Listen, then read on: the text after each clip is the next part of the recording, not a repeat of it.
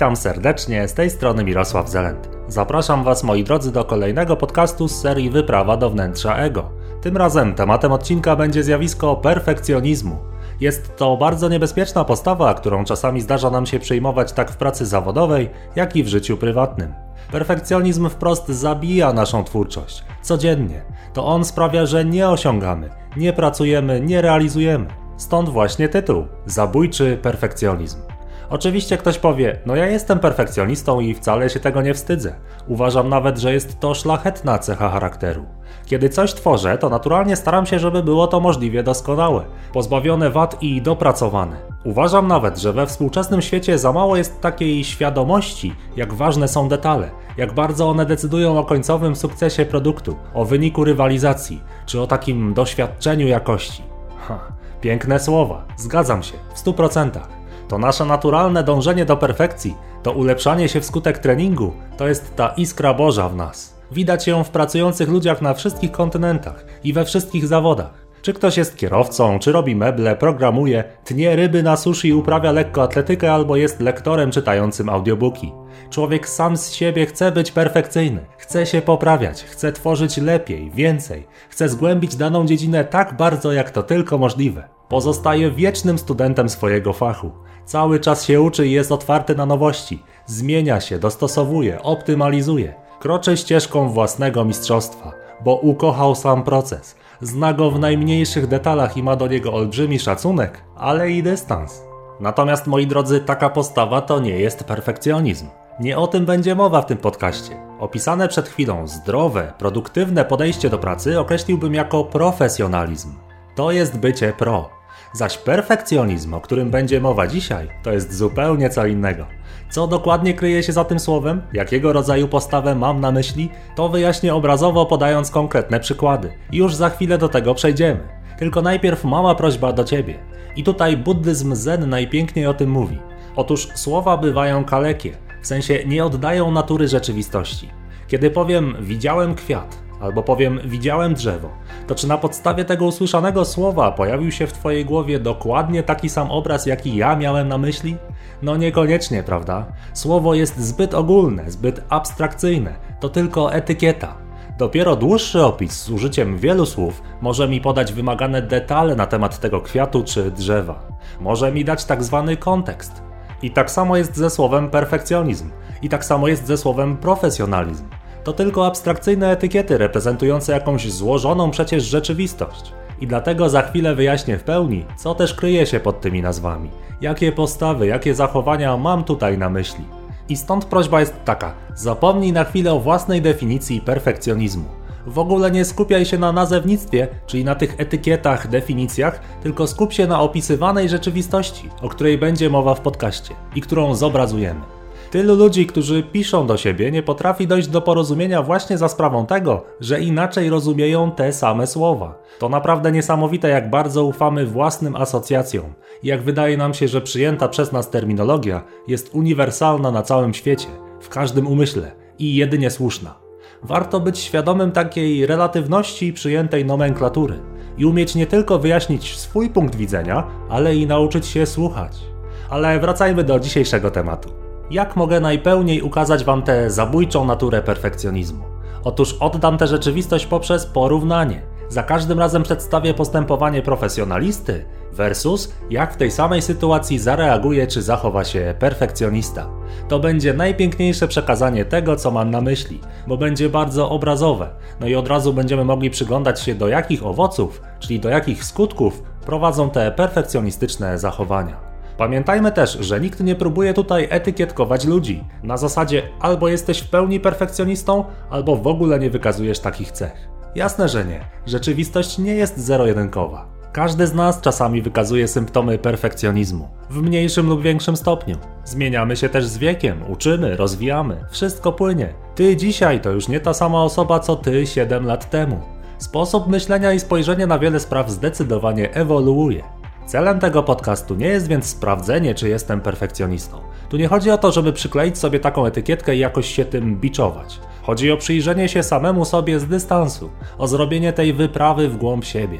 Być może uda nam się dostrzec pewne destrukcyjne mechanizmy, których do tej pory nie byliśmy świadomi, a które można by wyeliminować. Nigdy nie jest za późno na zmianę, a czasem naprawienie jednej drobnej rzeczy potrafi zdziałać tak wiele. Zatem zapraszam Was do kolejnej wyprawy do wnętrza ego. Być może wyjdziemy z niej silniejsi, bardziej świadomi siebie. Rozpocznijmy od wyjaśnienia, czym jest ten perfekcjonizm, używając kontrastu do postawy profesjonalisty. Posłuchajmy zatem. Profesjonalista to człowiek czynu. Nie skupia się na przesadnym analizowaniu zajęć, na obsesyjnym myśleniu o tym, co trzeba jeszcze wykonać, tylko rzeczywiście robi tę robotę. Pracuje, trenuje, tworzy wartość. Codziennie potrafi wielokrotnie pokonywać ten naturalny opór, jaki każdy człowiek odczuwa, kiedy nie chce mu się wykonać treningu, kiedy nie chce mu się przysiąść do projektu, przygotować co trzeba tu i teraz. Pro jest zaprawiony w bojach, wie, że taki opór, taka rezystancja to część procesu twórczego, nie da się jej uniknąć i ona zawsze prędzej czy później się pojawia. Jak taki wewnętrzny sparring partner, którego trzeba umieć znokautować, bo negocjacje z nim zakończą się prokrastynacją, okresem depresyjnym albo ucieczką w fantazjowanie. Mało tego, pro nawet lubi poobserwować tego przeciwnika, przyjrzeć się, w jakich dokładnie sytuacjach on wyskakuje na ring. No bo to ujawnia prawdę o nim samym, jak również o naturze realizowanego procesu twórczego. To nie jest też tak, że profesjonalista nienawidzi tego swojego sparring partnera. Nie, on wie, że ten opór to też część niego samego. To podświadomość, to entropia, ta chęć zachowania status quo, tej równowagi homeostazy systemu otwartego, jakim jest człowiek. Minimalny wydatek energii. Rozwój zawsze oznacza pokonanie tego oporu, tej bezwładności systemu. To zmiana, to bifurkacja, to dopasowywanie się do nowych bodźców, nasza ewolucja. Profesjonalista kocha tę grę w zmagania, to jego droga własnego mistrzostwa. To ścieżka pełna prób, błędów, zmagań z oporem, upadków, porażek, zniechęceń, ale i wzlotów, starań, czasem sukcesów. Ale na pewno nie jest to ścieżka perfekcyjnego, gładkiego wygrywania raz za razem. Tak widzą ją tylko ludzie obserwujący uzyskane przez pro rezultaty. Ci ludzie, którzy nie znają natury procesu, którzy widzą tylko końcowy sukces i on jest dla nich ważny. I to chcą skopiować, jakoś uzyskać na skróty. Profesjonalista jedynie uśmiechnie się lekko i powie: człowieku, uwierz mi, to co widzisz to rezultat długiej drogi. I mówi to pokornie i szczerze, z taką czerstwą, surową informacją dla tego, kto zapytał. Perfekcjonista z kolei to osoba, która zainwestowała sporo tożsamości w to, czym się zajmuje. Z tego też powodu bywa bardzo sztywna, neurotyczna. Tworzy i podtrzymuje obraz samego siebie jako specjalisty w wybranych dziedzinach. Ponieważ uważa się za eksperta i ten status daje mu bardzo wiele do samooceny, to bardzo często krytykuje innych. Krytycyzm wobec otoczenia to podstawowa broń perfekcjonisty, jego domyślny, nawykowy sposób interpretowania rzeczywistości. Tak jak prokrastynacja uwalnia nas od przykrej realizacji, że nie pracuję, a przecież powinienem, wskutek wizualizacji przewidywanej produktywności, jak to mówiliśmy w odcinku trzecim serii, tak samo krytycyzm stanowi przykrywkę, maskując prosty fakt. Zamiast rzeczywiście pracować, poświęcamy cenny czas i energię na krytykowanie, na myślenie zamiast działania, na podtrzymywanie swojego wizerunku eksperta. Krytyka pozwala perfekcjoniście czuć się zawodowo spełnionym, pomimo niewykonania rzeczywistej pracy. Pozwala także ukryć, zasłonić przed światłem świadomości wewnętrzny strach przed porażką. Perfekcjonista nie akceptuje porażek. Każda pomyłka, błąd, każde zwrócenie uwagi czy nieprzychylny komentarz albo ocenienie przez kogoś to dla niego źródło cierpienia i stresu. W końcu atakowana jest ta fasada, którą stworzył. Cała ta tożsamość, którą włożył w perfekcyjny obraz siebie, w swoje ego. Niechęć do doświadczania porażek sprawia, że ogranicza swoje życie tylko do tych kilku dziedzin, w których czuje się specjalistą.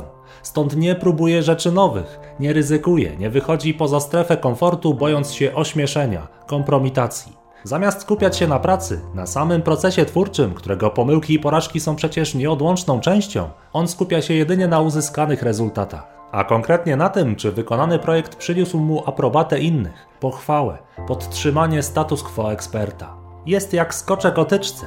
Liczy się dla niego tylko to, czy pokonał poprzeczkę. Dopiero kiedy okaże się, że tak, odczuwa ulgę.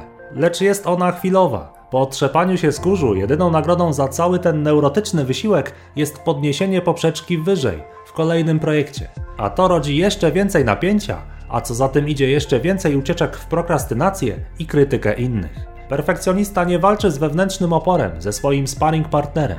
Owszem, przyznaje, że taka rezystancja istnieje, ale nieszczerze ogólnikowo stwierdzi, że on po prostu naturalnie potrafi sobie z nią radzić.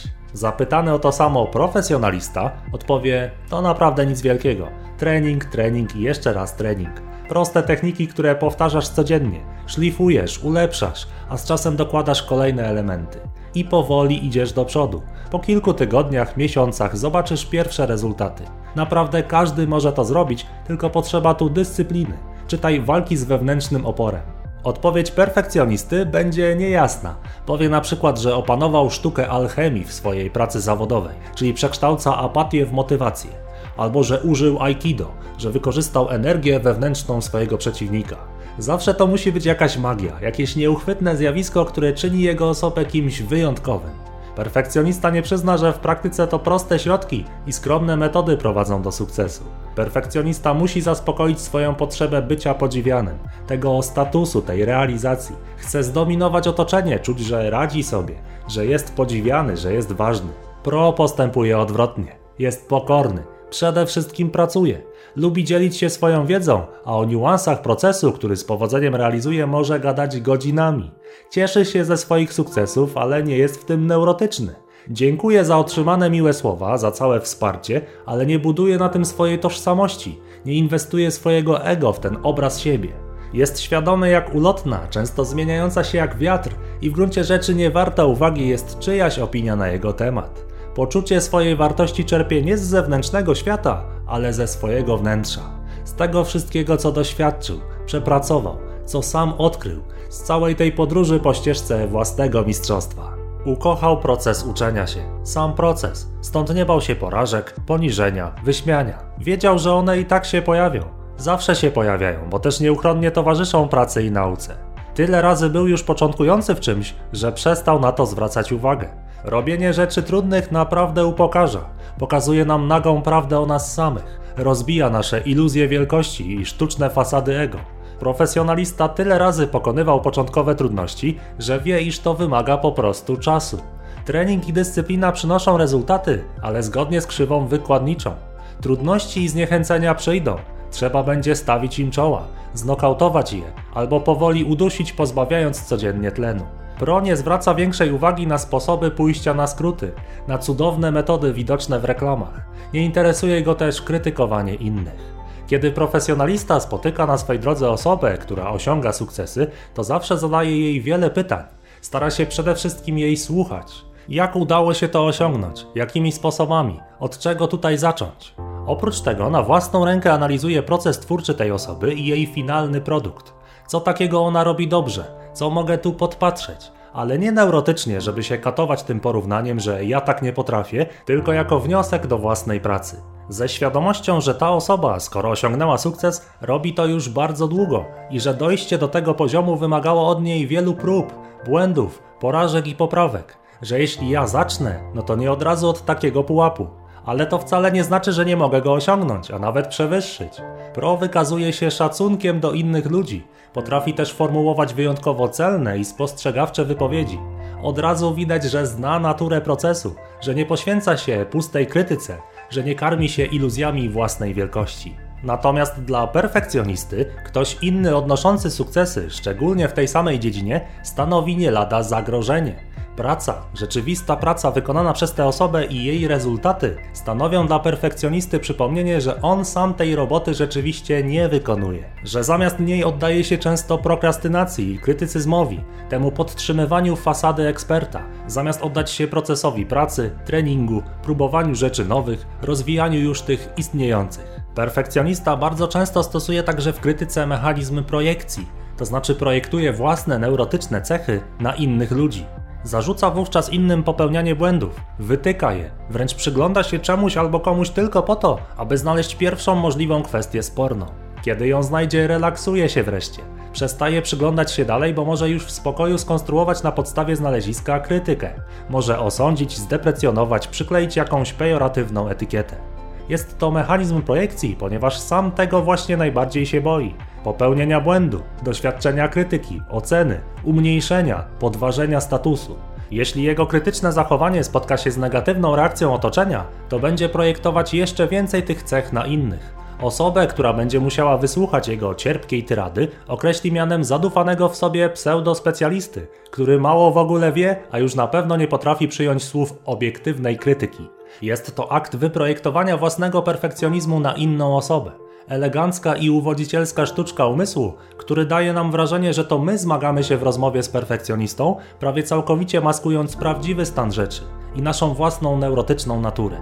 Często zresztą mechanizm projekcji perfekcjonizmu, uruchomiony po jednej stronie krytyki, wyzwoli go także u drugiego rozmówcy. I tak następuje sprzężenie, co sprawia, że to już nie dwie osoby rozmawiają, ale dwie fasady ego. Profesjonalista dostrzega jałowość niektórych neurotycznych rozmów, to też po prostu nie prowadzi ich. Dostrzega też, że im więcej w życiu osiągnie, dobrze realizując swój proces, tym więcej przyciągnie wokół siebie ludzi, a co za tym idzie, tym więcej będą oni na niego projektować i przerzucać. Profesjonalista wie, że jest to zwyczajnie jeden z kosztów osiągnięcia sukcesu. Jednak nie jest to dla niego wielki problem, jako że skupia się zawsze na działaniu, a nie na słowach.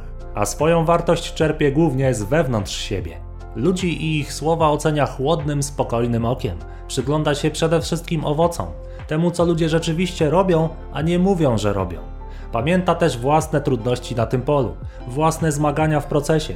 Dlatego cechuje go niesamowita cierpliwość wobec różnorakich ocen. Nie przywiązuje większej wagi tak do bezpardonowego szargania jego osoby, jak i do przejawów podziwu czy uwielbienia. Opinia innych nie ma też wpływu na to, co ma ochotę aktualnie zrealizować. Jeśli zechce porzucić albo zmienić profesję, to nie będzie miał baczenia na opinię innych ludzi na ten temat, tylko rozpocznie zabawę na kolejnej ścieżce mistrzostwa, startując ponownie od bycia początkującym. Bruce Lee pięknie to ujął w Drodze Wojownika. To chyba najsłynniejszy jego cytat. Powiedział tak: bądź jak woda, opróżnij umysł. Bądź bezforemny, bezkształtny jak woda. Gdy wlewasz wodę do filiżanki, staje się filiżanką. Gdy wlewasz do butelki, jest butelką. Wlejesz ją do czajnika, stanie się czajnikiem. Woda może płynąć swobodnie lub niszczyć. Bądź jak woda, mój przyjacielu. Co ten cytat może oznaczać? No, między innymi nie identyfikuj się z formą, czyli nie buduj fasady swojego ego, tak jak to robi perfekcjonista. Fasady, której będziesz musiał bronić. Stracisz całą swoją płynność i elastyczność, bo będziesz myśleć, że jesteś dzbankiem. Zapomnisz o wodzie. Inni będą podziwiać ten dzbanek, a ty będziesz go przyozdabiać i chronić przed rozbiciem. Staniesz się jego wartownikiem, dzień i noc. A w praktyce dzbanek to tylko forma, jaką przyjęła woda. Kto wie, może byłbyś też niezłą szklanką, karafką albo wazonem. Jeśli przywiążesz swoją tożsamość do dzbanka, to woda w środku na zawsze zastygnie w tej formie. Ha, piękna metafora. Ale wracajmy do porównania. Profesjonalista dba o całość procesu, a zatem uwzględnia w nim także odpoczynek, relaks, ćwiczenia fizyczne i bycie z ludźmi. Perfekcjonista pracuje kompulsywnie, wiecznie twierdzi, że gonią go terminy, nie pozwala sobie na przerwę w myśleniu o tym, co jest do zrobienia, no chyba że oddaje się właśnie prokrastynacji. Nie dba też wystarczająco o formę fizyczną. Zamiast w określonym czasie zająć się autentyczną robotą, a potem odpocząć dla zdrowia i regeneracji, jego czas rozmazuje się, rozmienia na drobne. Prokrastynacja, krytycyzm, racjonalizowanie, bronienie obrazu specjalisty, zajmowanie się nikomu niepotrzebnymi dyskusjami. To wszystko pożera jego czas i energię. Woda nie płynie, zastygła na amen w naczyniu. Profesjonalista akceptuje rzeczywistość, nie tworzy wymówek, nie wymyśla usprawiedliwień, nie narzeka, tylko działa, biorąc na siebie odpowiedzialność, nie unikając konsekwencji swoich decyzji. Perfekcjonista bardzo często używa racjonalizacji. Racjonalizuje, czyli tworzy wymyślne usprawiedliwienia, wytłumaczenia, dlaczego właśnie teraz nie wykonuje rzeczywistej roboty, dlaczego jeszcze nie ruszył tego projektu, dlaczego ta inicjatywa leży jeszcze odłogiem. Niektóre umysły potrafią wykoncypować niezwykle wymyślne scenariusze, a wszystko po to, aby chronić fasadę ego i samoocenę. To szereg iluzji i presupozycji, prywatny dom luster we własnej głowie. Perfekcjonista siłą rzeczy podchodzi bardzo emocjonalnie do otrzymywanego od ludzi feedbacku. Skupia się na pojedynczych opiniach, zwłaszcza na temat ostatnio zrobionego projektu. Pro postępuje inaczej, jest skupiony na long runie, na długim okresie czasu. Nawet jeśli spotyka go negatywny feedback, to stara się zrozumieć ogólne przesłanie kierowanych do niego słów. Szybko jest też w stanie odsiać ziarno od plew, czyli ludzi, którzy rzeczywiście podpowiadają kierunek poprawy, od osób projektujących na niego swoje własne tendencje. Nawet w przypadku fuck upa, totalnej porażki, potraktuje to tylko jako wypadek przy pracy. Owszem, zasmuci się trochę tym faktem, ale wyciągnie wnioski i drugi raz tego samego błędu nie popełni. Profesjonalista śledzi swój progres, traktuje to, co robi, jak najlepszą grę komputerową. Kocha proces, więc uwielbia się mu przyglądać i tweakować go, poprawiać, levelować i co ważne, eksperymentować, choćby na krótką metę miało to poskutkować gorszymi wynikami. Perfekcjonista sprawdza swoje statystyki neurotycznie, jedynie aby sprawdzić, czy nadal otrzymuje wystarczającą pochwałę, gratyfikację, sprawdza, czy nadal jest podziwiany. Pro bez żadnego paraliżu wychodzi na arenę zmagań, gdzie stawki są wysokie. Robi to często, a jego przygotowanie i znajomość rzemiosła są niezwykle głębokie. W razie potrzeby potrafi działać pomimo strachu, pomimo niepewności, bo jest doświadczony. Potrafi pokonywać wewnętrzny sabotaż, własne ego. Nauczył się kontrolować emocje w czasie zmagań na arenie. Perfekcjonista boi się wyjścia na arenę. Unika działania w obawie o roztrzaskanie swojego opielęgnowanego wizerunku. Woli z wygodnej pozycji krytykować i deprecjonować tych, którzy wychodzą na scenę. Wciela się w rolę arbitra, sędziego w specjalnym fotelu eksperta, który zauważa wszelkie uchybienia ludzi z areny, a szczególnie te nieznane amatorom. Etykietkuje ludzi z areny. Marginalizuje, projektuje na nich wiele negatywnych cech, a jednocześnie podkreśla zawsze własne doświadczenie. Układa dosadne, przemyślne, często agresywne oceny. Tworzy w głowie całe tyrady takich myśli. Akt oceniania stawia go we własnym umyśle powyżej ludzi na arenie, mimo iż w rzeczywistości maskuje ono strach przed uczestnictwem w prowadzonych tam zmaganiach. Profesjonalista zna i akceptuje najtrudniejsze aspekty realizowanego procesu. Izolację, twórczy wysiłek, nieustanną naukę, dyscyplinę, a także zewnętrzne problemy sukcesu. Bycie wyśmianym, opluwanym, deprecjonowanym.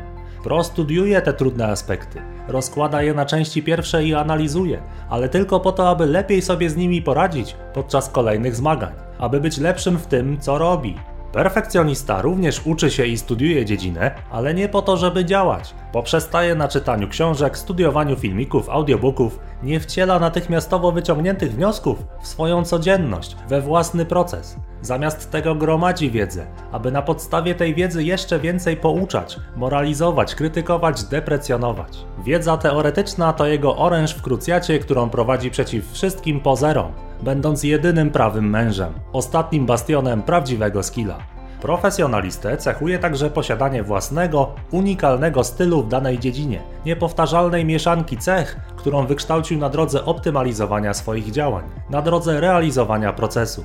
Nie narzuca jednak własnego stylu innym, nie czyni go arbitralnie najlepszym, a ponadto, za sprawą nieidentyfikowania się ze swoją pracą, zmienia w nim wiele. On ciągle ewoluuje, nie jest ustalony na stałe. Perfekcjonista obawia się posiadania własnego stylu. Taki styl może przecież zostać skrytykowany. Zamiast tego zawsze powołuje się na arbitralne, obiektywne, narzucone przez teoretyczne zasady dogmaty. Nie wychodzi mentalnie poza ustalony punkt widzenia. Nie jest wizjonerem, a cudzy styl określa zawsze jako brak profesjonalizmu, jako kompromitację dla zdrowego rozsądku. Profesjonalista posiada olbrzymi szacunek do swojej profesji i zdrową, bo wynikającą z doświadczenia, pokorę. Ciągle powtarza, że po prostu ulepsza i masteruje komponenty procesu. Uwielbia zajmować się techniką i trenować ją w praktyce, wpadając w stany flow, kiedy to umysł zapomina o upływie czasu.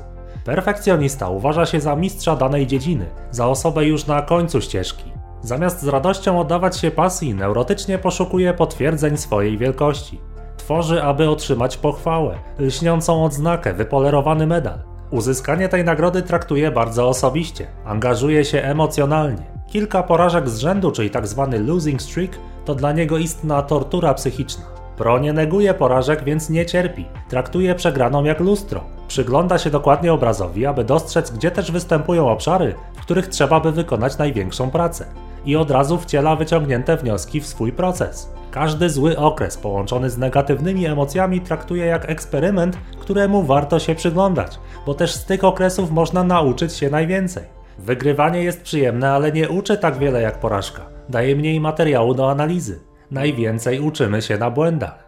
Perfekcjonistę cechują strach, neurotyczność, przesadne zwracanie uwagi na zewnętrzne reakcje ludzi, łatwość w zniechęcaniu się, oczekiwanie natychmiastowych rezultatów, samolubna, narcystyczna motywacja. Za bardzo trzyma się przeszłości, bądź fantazjuje o przyszłości, zamiast poświęcić się pracy tu i teraz. Profesjonalistę cechują zaufanie do życia, wpadanie w stany flow, przywiązanie do detali wynikające z pasji, upór i cierpliwość w oczekiwaniu na rezultaty, altruistyczna nastawiona na tworzenie wartości i motywacja. Żyje głównie w teraźniejszości, realizując konkretne działania tu i teraz, dzisiaj. Okej, moi drodzy, tyle porównania. Na tym zakończymy część pierwszą podcastu. Wiemy już, o jakiej postawie mowa, kiedy mamy do czynienia z perfekcjonizmem. Oczywiście samo to porównanie dostarczyło nam wiele materiału do analizy, zrodziło wiele pytań, ale to nie wszystko, co dla Was dzisiaj przygotowałem. W części drugiej podcastu, którą teraz rozpoczynamy, skupimy się na walce z perfekcjonizmem, czyli co można zrobić, jeśli jakieś cechy takiej neurotycznej postawy zauważyliśmy u siebie. Po pierwsze, trzeba więcej działać, więcej przebywać w teraźniejszości. Bo zobacz, prokrastynacja, czyli odkładanie działania w czasie, skupia nas na przyszłości. Wyobrażamy sobie, jak za dwa trzy dni weźmiemy się porządnie do pracy, jak prawdziwy pro, już na serio. I to myślenie o przyszłości pozwala nam nie pracować tu i teraz. A w przypadku perfekcjonizmu skupiamy się na przeszłości, no bo mentalnie już uważamy się za pro i skupiamy się głównie na prezentowaniu wszystkim wokół tego naszego statusu, wizerunku specjalisty, tej sztucznej fasady ego. Bycie tu i teraz jest odpowiedzią. Zacznij używać umysłu, bo inaczej to umysł użyje Ciebie. Projektuje różne myśli, konstruuje obrazy, odgrywa całe filmy i dialogi wewnętrzne. Zerwij z tym nawykiem uciekania od teraźniejszości. Działaj, twórz, odzyskaj radość z pracy, skupiając się na samym zajęciu zamiast myśleć tylko i wyłącznie o tym, jak też Twoją pracę ocenią inni, tudzież jaki będzie rezultat końcowy projektu. Skup się na procesie. Bardzo pomocną techniką jest zgrywalizowanie Twojej pracy, czyli prowadzimy statystyki tego, co robimy, zupełnie jakbyśmy grali w er pe gie. Na przykład, ile czasu zajęło mi wykonanie tego jednego powtarzalnego etapu pracy. Czy potrafię poprawić ten wynik i uzyskać jeszcze lepszy czas? Co mogę zmienić, ulepszyć, stwikować w mojej metodzie, w moim rytuale, tak żeby pracować jeszcze wydajniej, przez co mieć więcej czasu na rodzinę, przyjaciół, na rozrywkę i ćwiczenia fizyczne. Takie tweakowanie własnej pracy ponownie skupi Cię na samym procesie, na rzeczywistej robocie do wykonania. Odczujesz na powrót radość z tego, co robisz. Przyjdą też pierwsze rezultaty. A to automatycznie sprawi, że porzucisz już nadmierne myślenie, odkładanie na później, krytykowanie. Grywalizacja. Popatrz na siebie tak, jakbyś był bohaterem gry albo filmu. Co można zrobić, żeby wyekspić tego bohatera? Żeby jak w Simsach wypełnić wszystkie jego paski postępu. Żeby miał jak najwięcej zdrowia, relacji, spełnienia zawodowego, ale i rozrywki, ćwiczeń fizycznych, jak również doświadczeń duchowych. Spróbuj wyekspić siebie. Może nie staniesz się od razu paladynem, ale przynajmniej takiego mniej neurotycznego siebie zaoferujesz światu. A świat odpowie pozytywnie, poprawią się Twoje relacje, ludzie chętniej będą z Tobą przebywać. Bo nie krytykujesz cały czas, a raczej masz dystans i cechuje Cię poczucie humoru, bo nie uważasz się za pępek świata i nie chodzisz cały spięty w ciągłej obawie o to, jak Cię inni postrzegają, co też mogą sobie o Tobie pomyśleć. I również absolutnie, już od dzisiaj, zerwij z toksycznym nawykiem krytykowania innych. To wprost zatruwa Twoje życie. Pomyśl o tym. Kiedy krytykujemy, wytykamy błędy, czepiamy się, deprecjonujemy, trolujemy, wyśmiewamy, to siłą rzeczy nie możemy być w tym momencie szczęśliwymi ludźmi. Zupełnie inne emocje temu towarzyszą. Jeśli ktoś mi nie wierzy, to niech zwyczajnie poobserwuje siebie. Jeśli przyłapiesz siebie na ostrym krytykowaniu kogoś czy czegoś, to sprawdź, jak w tym momencie czuje się Twoje ciało. Czy jesteś zrelaksowany, uśmiechnięty, mięśnie brzucha są rozluźnione. Czy może jednak towarzyszy temu neurotyczne napięcie? Także Twoje ciało jest, jak to się mówi, zalane żółcią, a jedynie głowa pracuje w pocie czoła nad kolejnymi wypowiadanymi frazami czy sposobami pogrążenia oponenta w dyskusji. Był już dzisiaj Bruce Lee w tym podcaście. Teraz posłuchajmy Lao Tzu, tego samego, który powiedział, że podróż tysiąca mil rozpoczyna się od jednego kroku. Tym razem będą to równie mądre słowa. Posłuchajmy. Uważaj na swoje myśli, bo stają się słowami. Przyglądaj się wypowiadanym słowom, bo zmieniają się w czyny. Zważaj na swoje czyny, bo przechodzą w nawyki. Uważaj na nawyki, bo stają się charakterem, zaś charakter wpłynie na Twoje przeznaczenie. Piękne słowa, dosyć poetyckie, ale trafiają w sedno. Jeśli masz problem z nawykiem krytykowania, to wyobraź sobie samego siebie za na przykład dziesięć lat. Ilu ludzi zrezygnuje z kontaktów z Tobą, bo po prostu nie zniosą tego ciągłego krytykanstwa. To będzie ich męczyć, wysysać im energię życiową, demotywować. Naturalnie więc zaczną Cię unikać. Bez uświadomienia sobie, jak głupio postępujesz, dojdziesz do takiego poziomu nawyku krytykanstwa, że krytyka i szukanie dziury w całym będą Twoją naturalną reakcją na cokolwiek. A przy bardzo długim nawyku i trochę też z powodu tej alienacji wkrótce zaczniesz też nienawidzić siebie i w samym sobie szukać błędów, konsekwencji złych decyzji, poczucia winy itd., itd. Krytyczne myśli przeszły przez słowa do czynów. Rozwinął się nawyk krytykowania. Wpłynął on na charakter, a to zmieniło przyszłość człowieka. Lao Tzu. Warto się nad tym zastanowić, zwłaszcza w naszych internetowych czasach, gdzie na różnych portalach, wykopach, fanpage'ach krytykanstwo rozwinęło się do granic absurdu. To nie jest dobry kierunek w komunikacji. Nie tędy prowadzi droga szczęścia, a już na pewno nie droga mądrości. Przypomnę też ponownie książkę How to Win Friends and Influence People Dale'a Carnegie'ego. Jak brzmi pierwsza zasada skutecznej komunikacji, od której rozpoczyna się książka? Nie krytykuj, nie potępiaj, nie deprecjonuj. Dale Carnegie bardzo ładnie zobrazował, dlaczego nie warto tak postępować, dlaczego to i tak jest nieskuteczne i nikomu nie służy. Jeżeli masz tendencję do krytycyzmu, zajrzyj koniecznie do tego źródła. Pytanie tylko, czy rzeczywiście wcielisz tę zdobytą wiedzę w swoją teraźniejszość. Na pewno warto nad sobą pracować. Zawsze jest czas na zmianę. Perfekcjonizm zabija naszą dziecięcą ciekawość świata, zamyka nas w sztywnej fasadzie znanych nam już aktywności. Sprawia, że własną wartość i samoocenę czerpiemy z zewnętrznych okoliczności, zamiast ze swojego wnętrza, ze strefy duchowej, z serca, nie tylko z rozumu. Jako perfekcjoniści nie próbujemy już rzeczy nowych w obawie o utratę stworzonego wizerunku, w obawie o bycie choć przez chwilę śmiesznym, nieporadnym, nie najlepszym.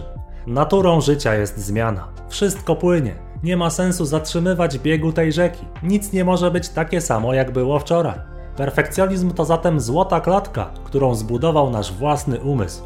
To stagnacja, to zastałe wody, które zdążyły już ulec zepsuciu. Przywróć przepływ wody, świeżość, płyń ze zmianą, ciesz się procesem, ciesz się tą podróżą. Nie skupiaj się neurotycznie tylko na swoim ego.